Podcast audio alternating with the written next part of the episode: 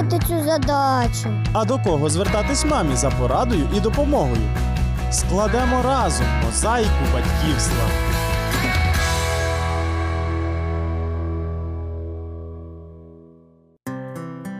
Вітаю! Мене звати Олена, і сьогодні ми будемо говорити про причини появи нерівних зубів та неправильного прикусу у дітей, а також про лікування цієї патології.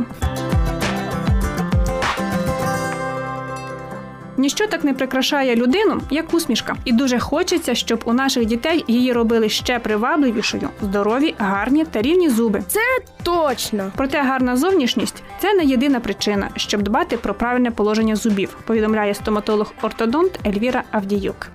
Якщо один зуб стоїть нерівно, це не лише питання краси. Не буває такого, що один зуб стоїть нерівно, а всі інші стоять гарно, красиво і на своєму місці. Це просто неможливо. Якщо йде вже патологія одного зубу, це означає, що є патологія прикусу. Прикус це питання здоров'я, як здоров'я зубів та ясен, так і здоров'я е, цілком шлунково-кишкового тракту. Дуже часто бувають випадки, коли у зрілому віці пацієнт звертається вже з дефектами зубного ряду, і для того, щоб повноцінно пацієнта запротезувати, потрібно провести корекцію прикусу. Набагато легше це було б зробити в дитячому віці. Для дитини це відбувається набагато легше. Легше адаптуватися до апаратури в порожнині рота. Для того, щоб уникнути неправильного положення постійних зубів, потрібно вчасно видаляти молочні. Це означає не занадто рано, адже молочний зуб тримає місце для постійного, і не занадто пізно, коли постійний вже почав рости. Ще є проблемою неправильного положення окремих зубів травма. Травма може бути як молочного зубчика, так травма може бути і зачатка постійного зуба. У випадку травми треба звернутися до лікаря-стоматолога, а він визначить комплекс заходів, які треба провести. А рентгенологічне обстеження є обов'язковим.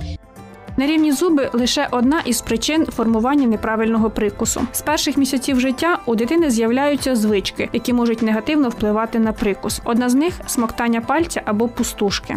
Ось тобі і маєш. Сучасний характер вживання їжі теж часто спрацьовує не на користь зубам, говорить Ельвіра Авдіюк.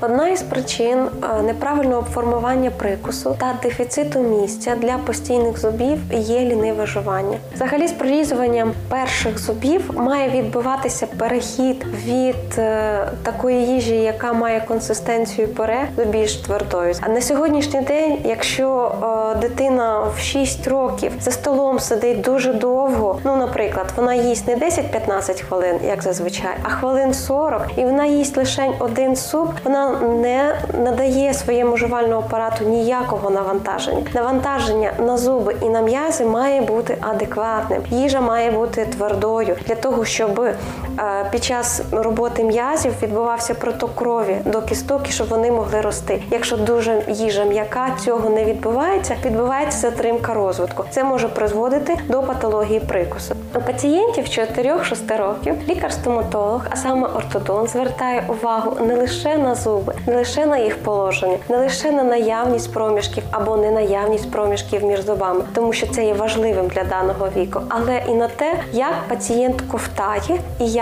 він дихає. Звичка неправильного ковтання і дихання через рот має прямий вплив на формування прикусу. Тому при виявленні цих згубних звичок має бути їх корекція з лікарем лором.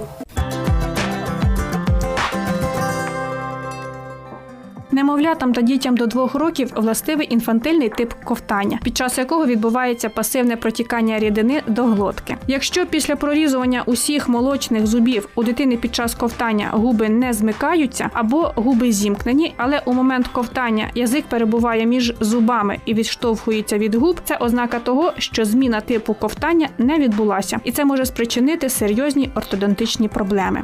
Що таке може бути? Ще один тривожний сигнал для мами мовленнєві порушення. Неправильна вимова звуків призводить до того, що язик прокладається між зубами, а це може призвести до патології прикусу, саме до відкритого прикусу. Це той стан, коли передні зуби не контактують між собою. Якщо немає правильності вимови звуків, потрібно звернутися до логопеда. Самостійно виявити схильність до формування патології прикусу можна далеко не завжди. Буде незайвою консультація спеціаліста, якщо ви помітили у дитини посилене відкладення зубного нальоту на окремих зубах, кровоточивість ясен, погану вимову шиплячих або дихання ротом. Виявити неправильний прикус або тенденцію до розвитку неправильного прикусу лікар-стоматолог-ортодонт може з появою постійних зубів. Як тільки почалася зміна молочних зубів на постійний, треба обов'язково показатися ортодонту для подальшого планування ортодонтичного лікування, якщо воно потрібно.